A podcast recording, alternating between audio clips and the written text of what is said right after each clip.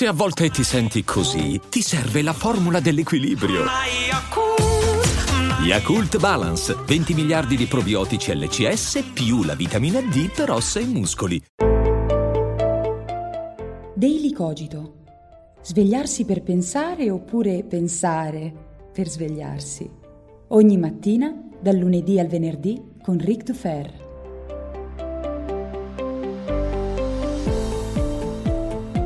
Bentornati a tutti anche quest'oggi qui su Daily Cogito. Io sono sempre Eric Dufer e questa mattina parliamo di abitudini.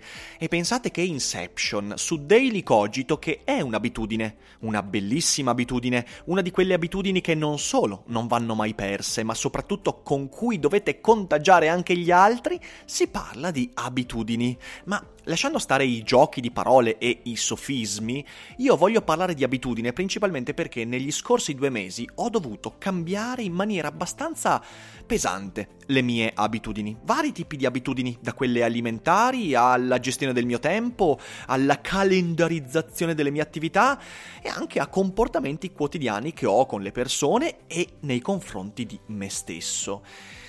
L'idea secondo cui l'abitudine sia qualcosa da cui doversi distaccare è molto radicata, in me soprattutto. Io detesto le routine, detesto dover ripetere le azioni, detesto dover fare qualcosa nello stesso modo per moltissimo tempo.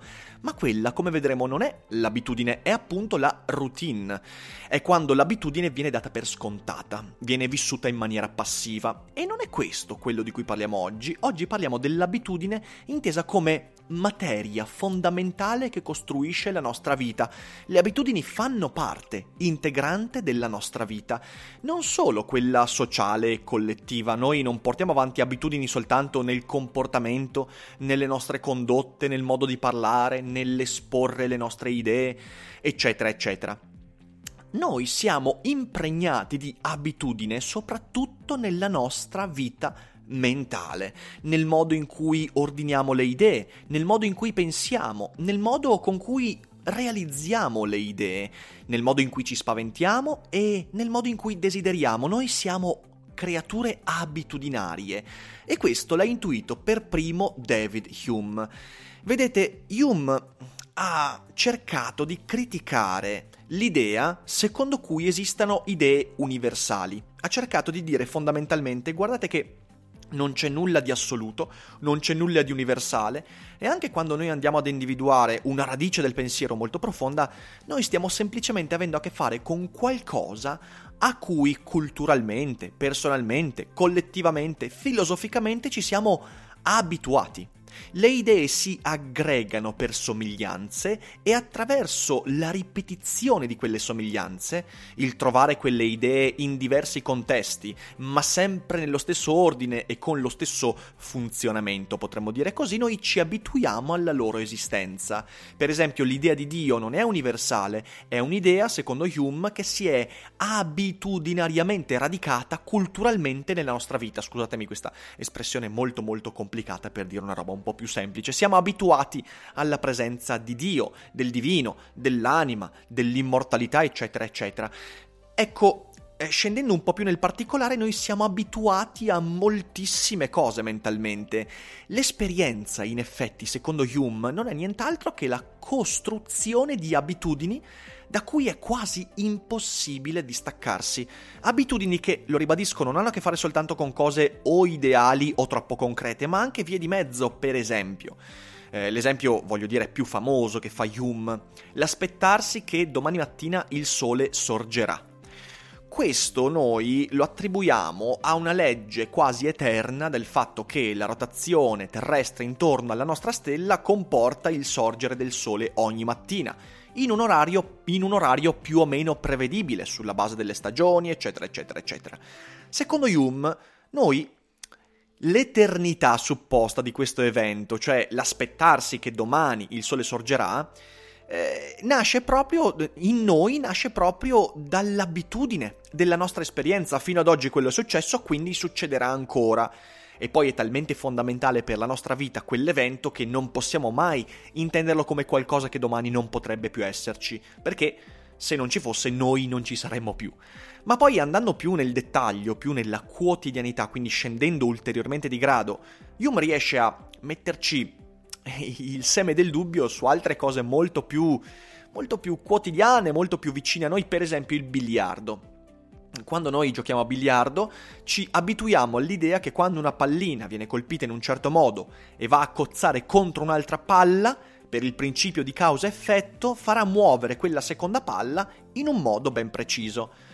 Il principio di causa-effetto, secondo Hume, non è qualcosa di eterno, immutabile, ma è letteralmente una costruzione radicata nel nostro intelletto formata da abitudine. Noi siamo abituati ad attribuire a un certo evento della vita quel principio, quell'idea, ma le idee sono esclusivamente abitudini. Capite bene che questo destabilizza moltissimo il nostro modo di vivere, perché ci viene detto fondamentalmente che tutto quanto quello che compone il nostro mondo è contingente. E perché è contingente? Beh, perché, per quanto detto finora, l'abitudine non vive senza contesto. L'idea che domani il sole sorgerà, l'idea che la pallina colpirà un'altra pallina e la farà muovere in quel modo, esiste in virtù di un contesto e il contesto è fatto di condizioni precise e contingenti. State bene attenti perché questo punto è davvero fondamentale per la propria autoanalisi, per la comprensione di sé. Facciamo un esempio.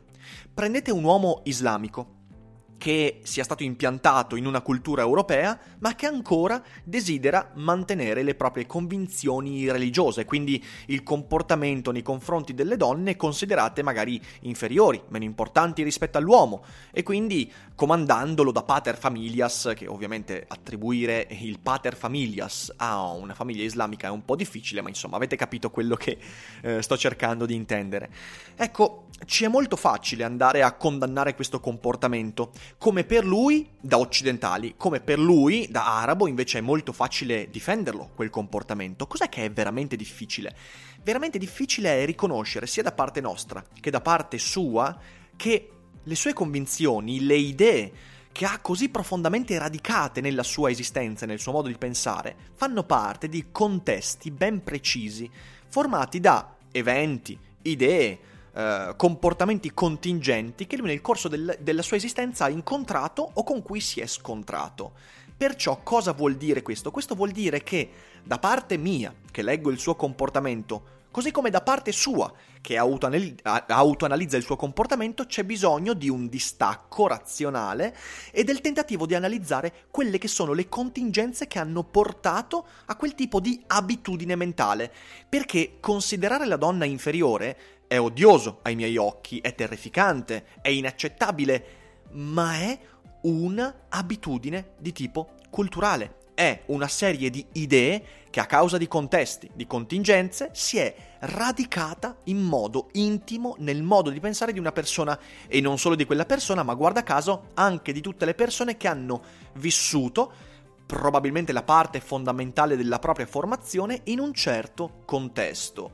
Riuscire a distaccarsi in maniera mi verrebbe da dire, ripeto, razionale, quasi fredda da queste idee e riuscire a guardare ai condizionamenti, alle contingenze che hanno formato quelle idee, significa poter fare un passo in più per me nei confronti del dialogo con qualcuno che si comporta in un modo radicalmente diverso dal mio. Per lui eventualmente per guardare alle sue abitudini in maniera un po' più critica, cosa che tutti quanti noi dovremmo fare, perché io ho fatto l'esempio dell'uomo islamico, ma quanti sono i condizionamenti che abbiamo noi, quanti sono i comportamenti inaccettabili che portiamo avanti per abitudine, quanti sono i momenti in cui ci accorgiamo di comportarci in maniere che non sono nostre?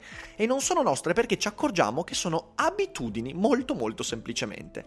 È fondamentale avere consapevolezza di questo perché, e qui arriviamo al punto fondamentale del podcast, cambiare abitudini significa cambiare contesto e mutare le condizioni che hanno formato quell'abitudine, qualsiasi tipo di abitudine, mentale o comportamentale. È impossibile cambiare un'abitudine, è impossibile in mezzo a tutta quanta la propria esistenza non mutare nulla e cambiare tic un uno slot, come se i comportamenti fossero appunto eh, degli slot archiviati in una sorta di collettore di comportamenti e io potessi prendere uno, toglierne uno e sostituirlo con un altro. Noi non siamo transistor. e molto spesso ci piacerebbe esserlo, ma non lo siamo. Non lo siamo perché in realtà ogni abitudine che noi portiamo avanti è visceralmente collegata a tutte le altre abitudini, idee, comportamenti, insomma è collegata al contesto in cui siamo e che noi stessi rappresentiamo. Per cambiare quell'abitudine, e questa è la cosa davvero davvero difficile, per cambiare quell'abitudine lì, che mi sono accorto non essere magari salutare per me, che non mi piace più, che non è qualcosa di desiderabile, eccetera, eccetera, per cambiare quell'abitudine io devo cambiare ciò che regge l'abitudine.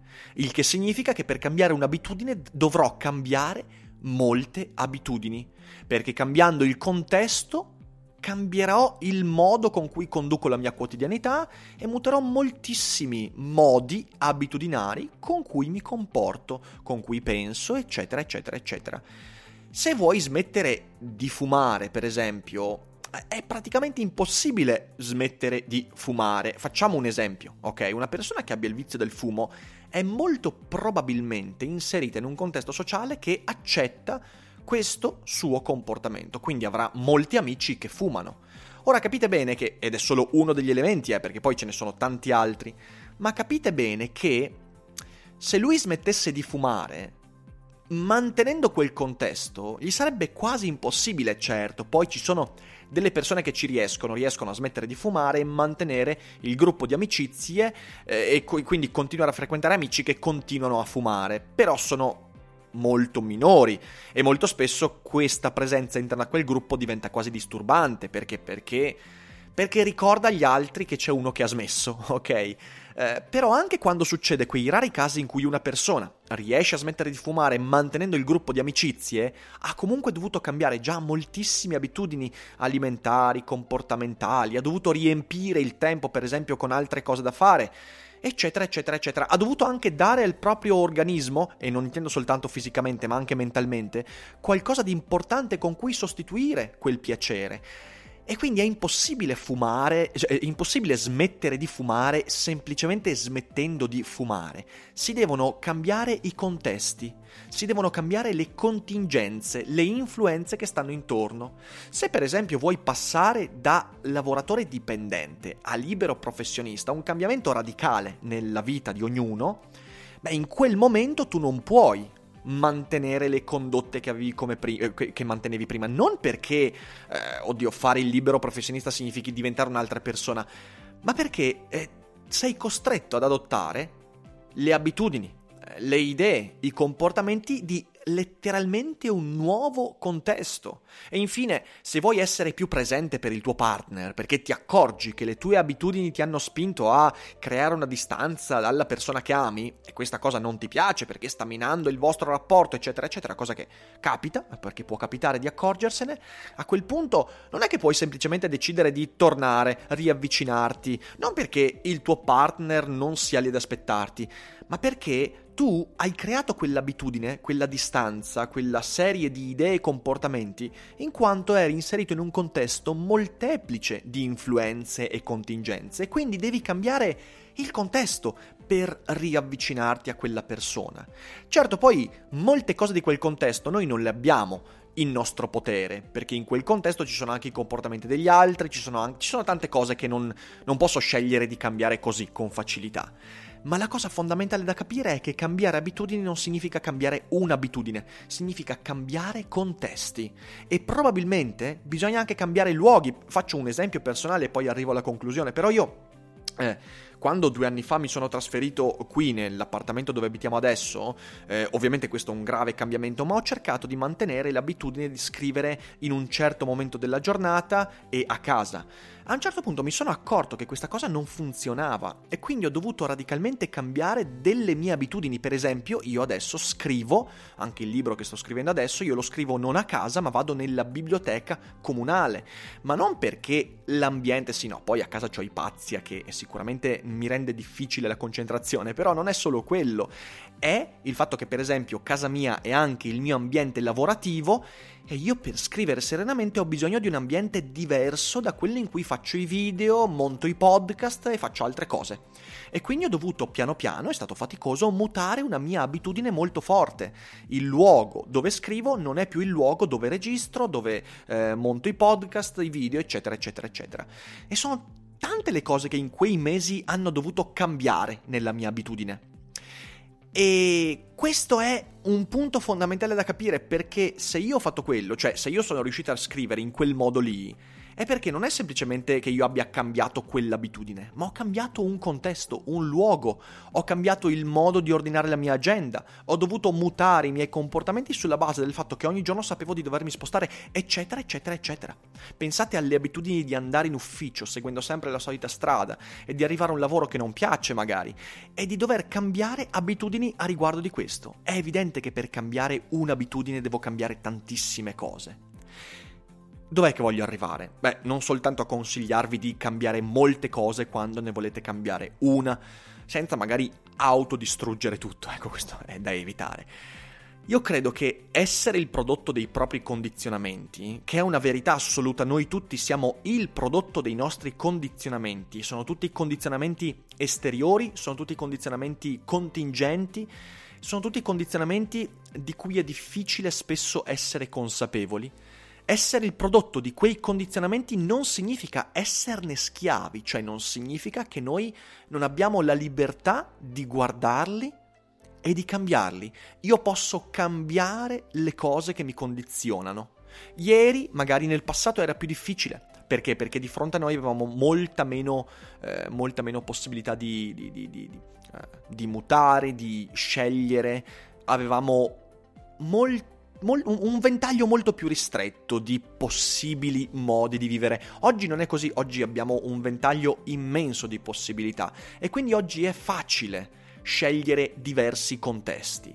Bisogna avere il coraggio di inserirci in contesti diversi per cambiare molte abitudini con l'obiettivo di cambiare quell'abitudine che abbiamo riconosciuto come dannosa. E se vogliamo fare quello, dobbiamo prima di tutto fermarci un secondo e, come dice il grande Marco Aurelio, guardarci vivere. Devo fermarmi, analizzare quello che sto facendo, guardarmi vivere nel momento in cui ho vissuto, riconoscendo in maniera distaccata e razionale i condizionamenti e cercando il più possibile di mutarli al mutare di quello che io sono. Spero con questa chiacchierata di avervi magari aperto qualche lampadina. So che lì fuori ci sono molte persone, molte che dicono: Ah, cavolo, devo assolutamente cambiare le mie abitudini. Si può fare, ragazzi, si può fare, bisogna avere il coraggio di farlo. Quindi spero di esservi stato utile, voi con un commento ditemi cosa ne pensate, avete cambiato abitudine, quando, sì, no, perché? E com'è andata. Aspetto i vostri commenti. E io vi abbraccio, vi auguro una buona giornata e non dimenticate mai che non è tutto noia ciò che pensa, anche in un'abitudine così bella come Daily Cogito.